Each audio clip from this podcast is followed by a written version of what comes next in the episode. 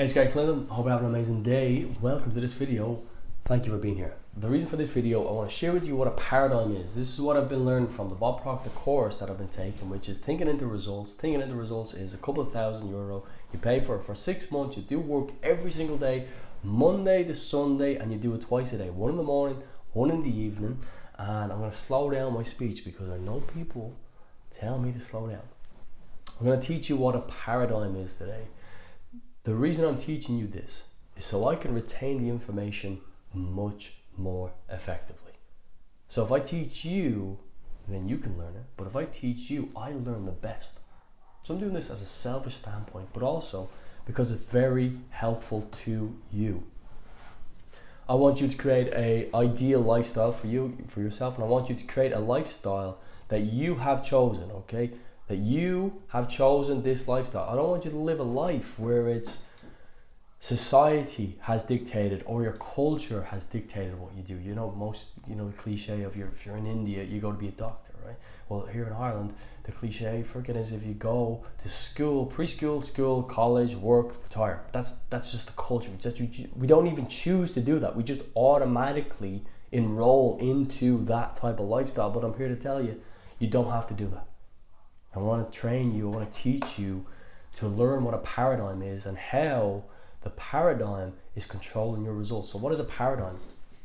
Paradigm is a newish word that is coming into personal development. And a paradigm is a multitude of habits. So, a multitude of habits. Paradigm is one word for a multitude of habits. Multitude meaning collective. Now, if you want to change your results, Okay, let's think of this. Paradigms here on this end, we've got behavior and we've got results. Now, what have we got behavior in here? Well, your paradigm controls your behavior. Um, if you grew up in a family where you have two parents and you have the grandparents, your, your, your grandparents ate X food, right? Then your family, your mom, your dad, or whoever's taking care of you, more than likely ate what they what they were given from their parents. And so you grew up and you were eating their food that you were given. So you kind of liked the food that they gave because they were cooking the food they liked. And they were cooking the food because of the food the grandparents liked, and the grandparents were cooking the food because it goes all the way up. Now it's a lot more complicated to a degree where that is one facet of it, right? We've got multiple uh, paradigms. You've got your financial paradigm, you've got your food paradigm. Your paradigm controls your use of time, it controls how much productivity you have, it controls your logic, it controls your ability to make money, or earn money, it controls your ability on how efficient you are. This is your paradigm does. Your paradigm controls them things that I've just mentioned. Your paradigm controls your behavior. Your behavior dictates your results. So what we want to do is change our paradigm so we can change our behavior and then change our results. But what most people actually do is different. Do you know someone who has gone out into the world? You, know, you spoke to them, your friend or a colleague, whatever, and they said they want to do the you know, a new hobby, and then they, you know, they do the new hobby, and they do it for a week. They do it for three weeks, and then they stop doing the ask. Like, ah, you know, just, uh, you know, it wasn't for me, you know. But that's what they wanted to do. What did they do there?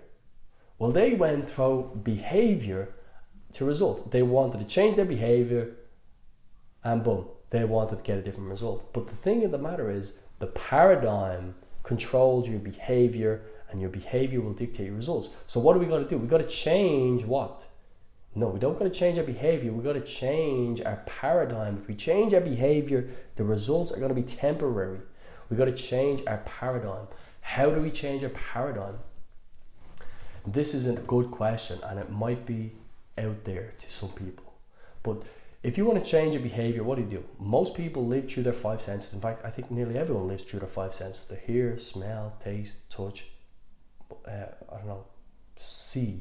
Okay, so we all live through them senses, and you change your behavior, you're gonna go live through them five senses. Our paradigm is different, where it lives in a higher faculty, a higher faculty such as memory. It lives through imagination, intuition, will, reason, mind, and perception. Okay, them six there. That's your higher faculty. If you live through your imagination, it should make sense in a couple of seconds. If you live through your imagination. Let's say you have a dream lifestyle. You hear people talk about manifestation. What you got to do is live through your imagination. And when you live through your imagination, this changes your behavior. And when you're always visualizing, visualizing, visualizing through repetition, repetition, repetition, your behavior changes automatically.